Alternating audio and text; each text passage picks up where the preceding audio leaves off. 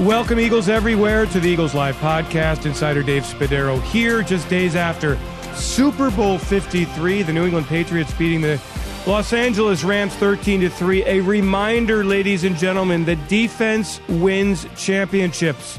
And certainly my guest today understands that probably as well as anybody in the world. I'm talking about Philadelphia Eagles Hall of Famer Seth Joyner, former linebacker here. And Seth, you watched the Super Bowl. I can't wait to get your reaction to that game. Absolutely loved it. You loved, loved it. it. Nobody else loved it. You, you're the only guy I know that loved the Super Bowl. Well, listen, I think, you know, we got spoiled last year because we watched our offense explode for forty-one points um, against one of the greatest defensive minds that the N F L has ever seen, and we were kind of we were kind of spoiled. You know, I think, you know, most. Most N F L fans like to see a lot of a lot of scoring. Me being a defensive guy, you know, to me, that's football. You know, the strategy that goes into it, a great defensive mind in Wade Phillips, um, a great defensive mind in Brian Flores and, and, and Bill Belichick, um, just great plans put together, um, causing stress on quarterbacks. And, you know, um, I, I, I think that's the way football should be played. I mean, I think you saw a little bit of old school football, a little bit of new school football, um, and and to me, that was a football game, not a forty-five to forty-two game. So are you telling me, Seth, that you watched it, I'm assuming in Arizona, that you were on mm-hmm. the edge of your seat for that football game? Well, I really wasn't on the edge of my seat from the standpoint of, of, of you know, offensive football. You know, I mean, it was, you know, to sit there and watch that game and dissect that game and what was going on, what was transpiring in that game, you know, was exciting to me because, you know, I'm looking at the chess match that's going on. You know, uh, you watch Tom Brady on the first series, march his team down the field, and then throw an interception. You know, you saw Wade Phillips do to Tom Brady what very few defensive coordinators in this league can do. He confused him. You know, he gave him a look. He thought it was zone. Yeah, he thought it was man coverage, and it turned out to be zone coverage, and he threw right into coverage and threw an interception. Um, th- that's exciting to me. And then to watch Bill Belichick, you know, do some things that have been unconventional for him, you know, with an inverted thirty front, with the two linebackers, outside linebackers lined up over the, the, the guards all day and giving them fits running games and, you know, coming with blitzes and putting pressure on Jared Goff. You know, that, that was just great football, being able to control the line of scrimmage and, you know, being able to, to run the football in certain instances for, for both teams. That's football, you know, not throwing it fifty times all over the map and making defenses look like they have no answer at all. Seth, you sound like a coach, which leads to my next question. Why in the world have you not gone into the world of coaching? You know, I, I love analyzing the game. Um, I think if the right opportunity presented itself, you know, I probably would, you know, look into it. You know, right now, um, one of the greatest hindrances is, you know, I've got a seventeen-year-old son that's got another one more year of high school left.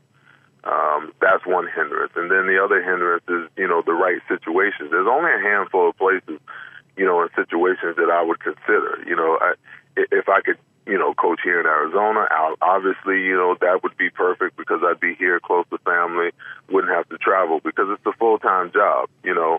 Um, the opportunity to, to coach in Philadelphia, you know, would excite me to be able to coach in a place, you know, where I, where I played most of my football and the team that I have, you know, the greatest of loyalty towards, you know, absolutely, I would look at that. But, you know, the right situation has to present itself, you know, in order for me to take on that endeavor because I know what a commitment that is. When you played, did you understand how much coaches worked and how much of a commitment that they made? I mean, you were in your playbook, eighth round draft pick. You had to really be on point intellectually to make it in this league.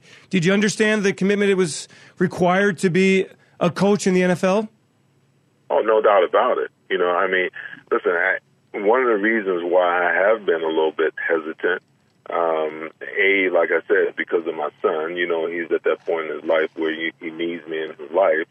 Um, you know, in, in the most important of ways, but also um, I understood because, you know, you, you alluded to, you know, how much I studied. I was a student of the game, you know, and I studied, I prepared, I put time in um, because I knew that that's what I had to do as an eighth round draft pick. You know, you don't, you don't get the opportunities that a first rounder gets. You know, he's going to get three, four, five, six times. You know, as an eighth rounder, you know, I've got to be prepared and ready so when opportunities door opens to me, I've got to be ready to step through and take advantage of that. So, you know, I was a preparation guy. You know, I mean, I would get there at seven thirty in the morning.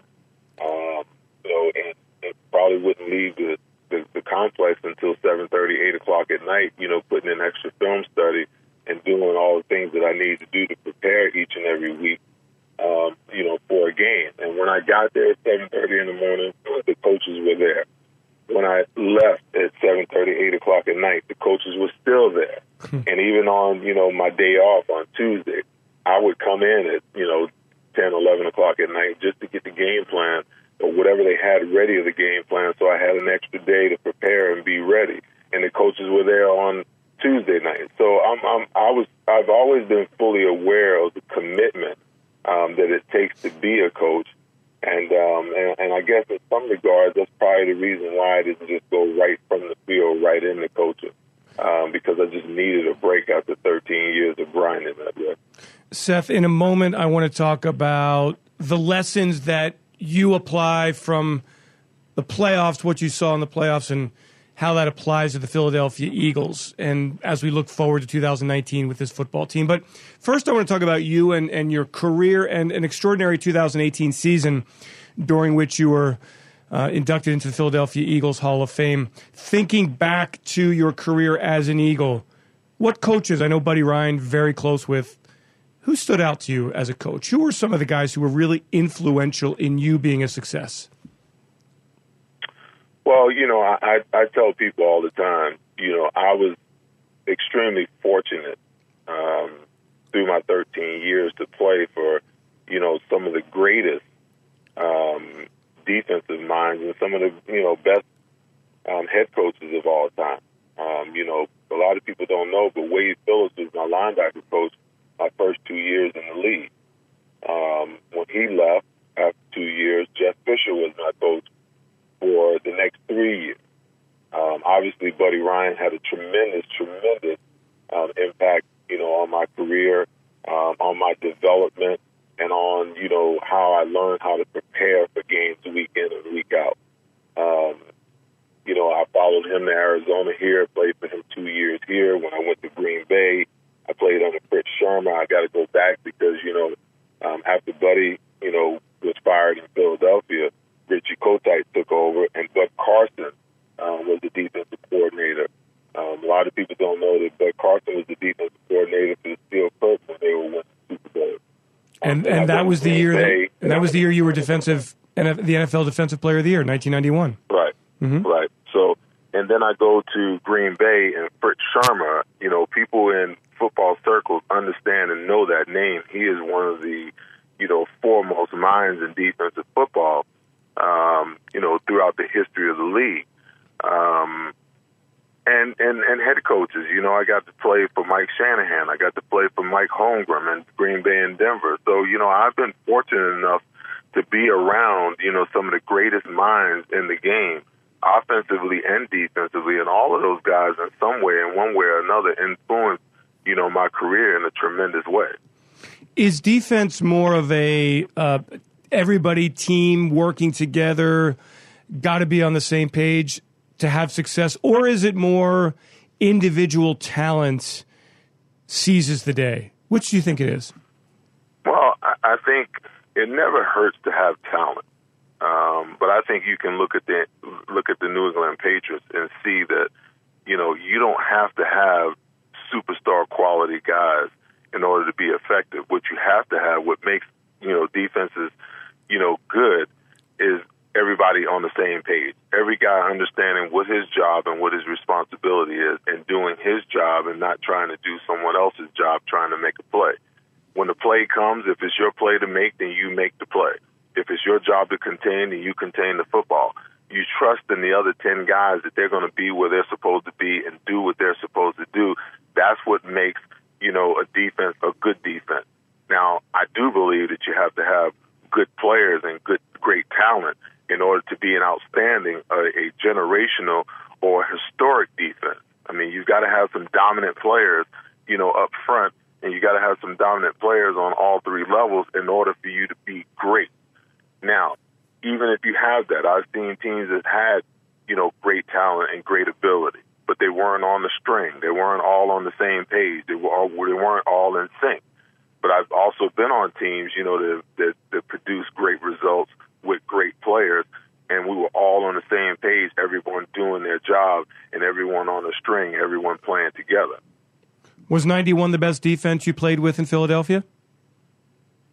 Um, you know, I, I I think from a statistical standpoint, I think we, we, you know, for a long time I thought that, you know, we were, you know, one of the top defenses in the league, and I think we were viewed that way. I think the thing that separates us from, you know, say, you know, the Bears, you know, the Ravens, the Tampa Bay teams, is the fact that they were able to close the deal and win Super Bowls. I think if you put us up against those guys um, for a number of years, that, you know, we're right there with them. You know, the only caveat is, like I said, you know, they were able to close the deal and win a Super Bowl, and and we just weren't able to ever get that done. That's why, you know, we're kind of that asterisk, if you will, um, great defense of all time.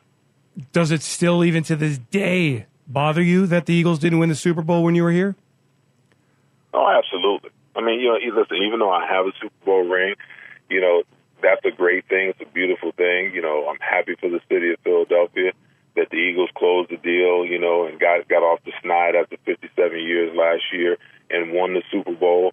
Um, but there's not a single Super Bowl that goes by that I watch um, when I think about um, our defense that I don't, you know, that I just don't shudder to, to, to think of, you know, what could have been, you know, if the pieces could have fallen in place the proper way. And, yeah, you know, I've got the Denver Broncos Super Bowl ring with, you know, two two Broncos on it, but, you know, I'd give anything for that ring to have an Eagle on it and, you know, for us to have been able to close the deal in the city of Philadelphia. Seth, one more item before we talk about this Super Bowl in two thousand nineteen and how they're related for the Philadelphia Eagles. In two thousand eighteen, you were named to the Philadelphia Eagles Hall of Fame. You and Clyde went in. Great ceremony, wonderful weekend. I wonder, since that time, what has life been like for you? What has the reaction been like from Eagles fans, from the Philadelphia community, and how it's changed your life? Well, you know, hey, listen, I, I think, you know, when you play in Philadelphia and you lay it out on the line for the city and the fans of Philadelphia, I think you're always beloved by the city. Um, you know, I, I've been amazed at, you know, how many people are cognizant of the fact that, you know, that I was this year inducted into the Eagles Hall of Fame, and the fact that, um, you know, that they recognize that and they bring it to my attention on a continuous basis. So that's, that's been great. Um, it, it, you know, to be able to, to be mentioned with the greatest throughout the history of an organization is no small thing. Um, you know, there are thousands, you know, of players that have, you know, put on, you know, that green, uh, whether it's Midnight Green or Kelly Green, and a lot of great players that come through, and, and to be recognized as one of the best, um, you know, to ever wear, you know, the the the, the Eagles logo. Um, that's pretty darn special, man. That's that's pretty darn special because, you know, there's a lot of guys that played that. that won't know that feeling, that won't know the specialness of, of knowing that every single time that that stadium opens for a game and you walk by the um, the Hall of Fame montage, that your picture is up there and people will will realize and recognize that, hey, that guy was a great linebacker. That guy was a great player in the history of this franchise. And, and that's special, man. Oh, Seth, by the way, a little plug here because you are on the wall here at the Novacare Complex, the Pro Bowl wall. Every Eagles player who's ever been on the Pro Bowl is on the wall. And we've had throughout the year here, we started having the players come through and autograph their picture. So the next time you're in Philadelphia, please stop by the Novacare Complex. We'll film you. I'll put it on my Instagram, The Eagles Insider, and uh, which you, by the way, should be following me because it's good stuff. Clyde just went up the other day. But when you are in town again, please stop by Novacare and sign the wall. Would you please do that? Will do, absolutely. Excellent. All right, let's talk about the Super Bowl and the Eagles in two thousand nineteen and how that's related. What lessons do you take from the Patriots and apply it to the Eagles, and how can the Eagles get back there next year? Well, I, you know, I, I marvel at, at at the Patriots, you know, for their ability, you know, to adjust and do what's necessary to, you know, right their ship when things seem to be, you know, last year, you know, they come out last year to get blown out the first game of the season. Everyone thinks that the that the evil empire is pretty much done, you know, and, and they struggle all year defensively, you know, and they figured out a way to right the ship at some point. Same thing happened this year. You know, they weren't hitting on all cylinders. They had, you know, up and down. Everyone thought, you know, that by the time it finally caught up to Tom Brady and that, you know, the team was on the defense. But they figured out a way to right the ship. Um, to me, that's impressive. Um, I, I don't care what anybody, how anybody thinks or what any, how anybody feels about the New England Patriots, but what they're doing, you know, is historic. And I think in this modern era of salary cap, that we'll never see what we're witnessing, you know, with Bill Belichick and Tom Brady. I don't think we'll ever see it again. Um, so I can appreciate that, you know, as a fan of football. Um, as far as the Eagles are concerned, you know, this is just really a year for them to kind of get back in sync. I never really felt like all season long they were in sync. Um, from all the injuries that they had, all the injuries that guys were coming off of, you know, post-Super Bowl, um, having never been in a situation where, you, where you've been the defending Super Bowl champion and having multiple guys on your roster that had never been in that, that position, and young guys who had never been in that position before. I think that there was a palpable um, pressure that was there on this team all year long. You don't get Carson back until week three. You don't get Alshon back until week four. Um, you got injuries to, you know, incessant injuries across your offensive line that causes all this, you know, chaos, you know, and, and non-continuity on your offensive line. Um, all of those things kind of played into, you know, the season, you know, being very turbulent and very chaotic, you know, but what they were able to do at towards the end of the year is right the ship in, in a similar fashion to how um, New England has been able to right the ship, you know, over the last couple of years. And that's encouraging because, you know, there was a point in time where, you know, hey, we felt like, hey, the season's over. You know, let's just, you know, play this thing out, get guys healthy, go into the postseason. But they showed something that very few teams are able to show when they're down, that they're a resilient bunch, that they, you know, that they bound, bonded together and decided that they were going to fight this thing out and see where the chips, you know, fell. And, hey, they got into the playoffs.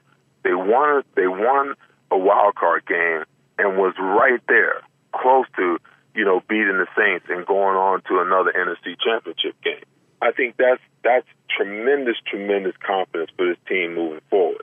I thought it was a smart thing to do to shut Carson Wentz down for the year um, when he got the back injury um, because last year was really all about him rehabbing, trying to get back from, you know, the A C L and the L C L injury. Um, this year, you shut him down with the injury because that now you allow him to go into the off season and train for the upcoming season instead of rehabbing for the upcoming season. You get him to go through all O T As to get your timing right with your wide receivers and, you know, get the continuity back. Get him, you know, to get through training camp and to get him to get through some preseason games so when week one rolls around, you know, he's firing on all cylinders. You get guys healthy and, you know, you go into your off season and you improve your team. I'm looking for, looking to see, you know, what Howie does. I think this team is going to look different next year in a lot of regards, but I think that Howie and Joe Douglas have done a phenomenal job of putting the pieces together and building this team and filling areas that need to be improved. And I look for this team to be right back in the mix again, to be right back, you know, in the hunt for the N F C East and right back in the playoff hunt and right back challenging for another Super Bowl because their window, in my opinion, is still open. Final football question. Your analysis of Jim Schwartz, the scheme, what can he do differently, or do you like the way he approaches defense? Well, I, you know, obviously our philosophies, you know, I, I, we, I, are, are different. You know, I grew up in an era of, you know, pressure defense. You know, that's just not the way that he calls defenses, you know, and I think some people have the opinion that, you know, I can be overcritical of Jim sometimes.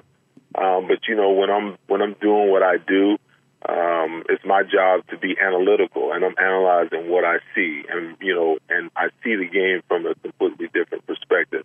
I just believe that, um, and I think we saw on Sunday that the game, as much as the game has changed, the game still remains the same in a lot of in a lot of ways. Um, quarterbacks in this league um, can hurt you in a myriad of ways, um, and the one thing that always makes quarterbacks unsettled. All quarterbacks' kryptonite, in my opinion, is pressure. And at some point in time in games, you have to let a quarterback know that I'm not going to allow you to stand in the pocket comfortably, you know, and, and dissect, you know, my defense. You know, I'm going to I'm going to bring some pressure. I'm going to creatively come at you, and I'm going to make you make tough decisions, critical decisions. And if you make the wrong decision, then we're going to hurt you. You look, you know, and that last interception by Jared Goff, you know, they brought a zero, zero blitz, and Jared Goff had one option and one option only, and that was throw the ball away or throw the ball to the receiver. He threw the ball to the receiver off his back foot, interception, game, set, and match. Now, there are times, you know, to play conservatively. I'm not just an all-out blitz type of guy.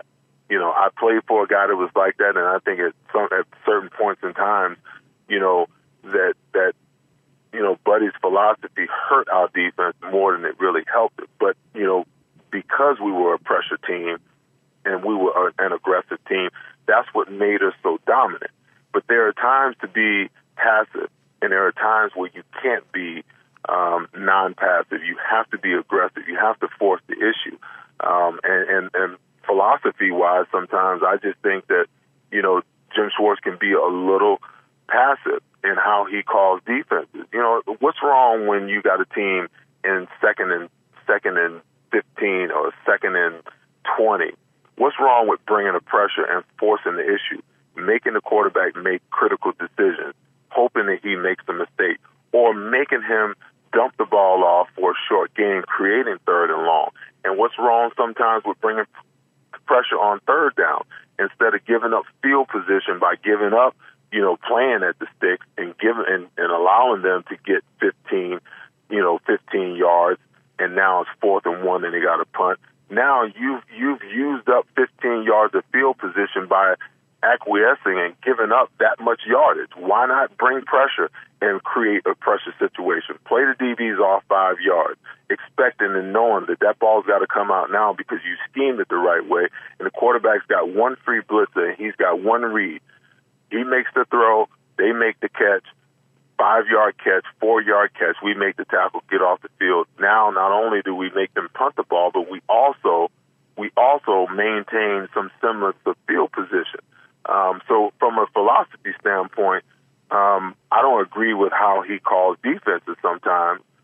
Seth, uh, you talked about the Jim Schwartz philosophy and the pressure. You said it very well. Bring pressure on second and long, bring pressure on third and long, play your D-backs five yards off and make the tackle. Sounds pretty simple. Mm-hmm. Yeah. So, I mean, hey, listen, that's, that's a lot of other teams do it that way. Yeah. It still was remarkable, though, I found that the Eagles were on the field with the offense, driving, chance to win the game against New Orleans. Given everything that happened in that game, I really give Jim a lot of credit for keeping the Eagles in that game, the defense keeping the Eagles in that game. No doubt about it. Yeah. Hey, no quick, about it. quick one. Uh, let's for the Eagles fans who are listening, the Wayback Machine here.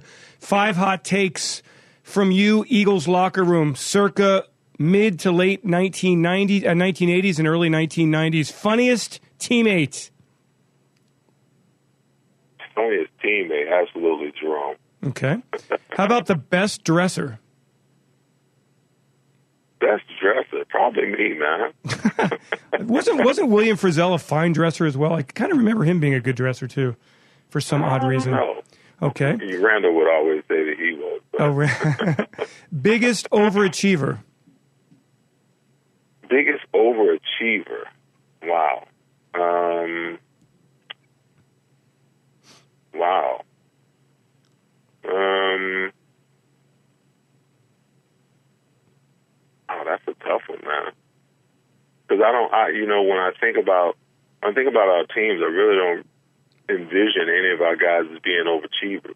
You know, I mean, Clyde and I were both you know, eight and ninth round draft picks, but I don't think we ever really viewed ourselves as overachievers. I think we kind of visualized ourselves as guys that, you know, um, G Ms and draft experts, you know, kind of dropped the ball on. But um, I, I can't think of one guy that I would say, you know, was an overachiever, because we just had too many great players on our team um, that contributed. Okay, I will. I will. I will nominate you and Seth, uh, you and Clyde together, eighth and ninth round draft picks who reached the Eagles Hall of Fame. To me, to everyone, are overachievers in a sense. But I mean, I know you guys had different expectations of yourselves. All right, smartest teammate. Smartest teammate. Um,